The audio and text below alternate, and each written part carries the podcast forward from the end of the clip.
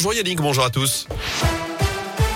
Et on débute avec vos conditions de circulation dans la région. Ça se passe bien actuellement sur les grands axes autour de Clermont, de Bourg-en-Bresse, de Lyon et de Saint-Etienne. Simplement justement autour de Saint-Etienne, ce léger ralentissement toujours au niveau du Chambon-Feugerolles sur la N88 en direction de Givor avec des travaux dans le secteur.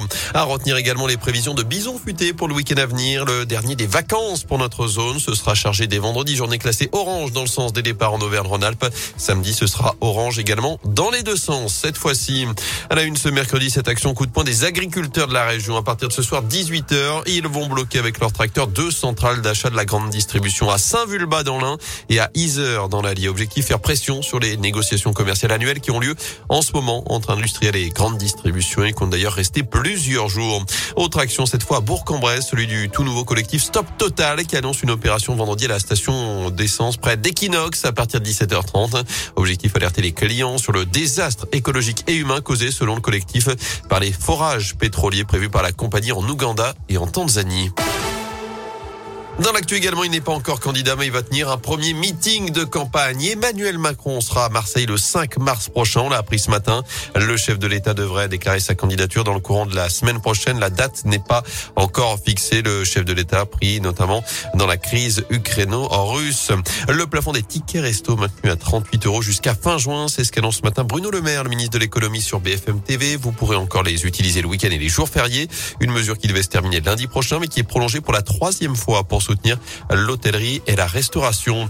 Près de chez nous, la suite des insultes racistes envers Denis Bouanga. C'est aujourd'hui que le tribunal correctionnel de saint rend sa décision dans cette affaire des faits qui remontent à près d'un an. En avril dernier, l'attaquant des Verts avait été insulté dans une vidéo envoyée sur Snapchat et tournée dans le local des Magic Fans qui a présenté leurs excuses puis exclu les différents mises en cause.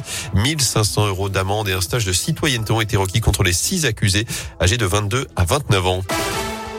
Denis Wanga et les Verts sur le terrain cet après-midi avec un événement au centre d'entraînement de la Saint-Etienne à l'Etra. La séance sera ouverte au public. C'est une première depuis 4 mois environ. Ce sera à partir de 15h avec port du masque et passe vaccinal obligatoire. Je vous rappelle que les Verts se déplaceront à Paris samedi soir pour la 26e journée de Ligue 1. Enfin, coup d'arrêt pour Jason Chicandier. L'humoriste stéphanois doit stopper son émission L'Addiction, s'il vous plaît, où il recevait plusieurs personnalités pour déguster quelques verres et un repas. C'était diffusé notamment euh, sur YouTube, mais l'auteur du célèbre sketch sur le vendredi après-midi est sous le coup désormais d'un procès de la loi Evin, comme il l'annonce sur les réseaux sociaux. Mon but n'a jamais été de pousser à l'alcoolisme, dit-il sur un post sur Facebook. Chicandier qui a d'ores et déjà d'autres projets pour rebondir avec une tournée prévue notamment cette année et une série documentaire également à tourner dans plusieurs villes de France.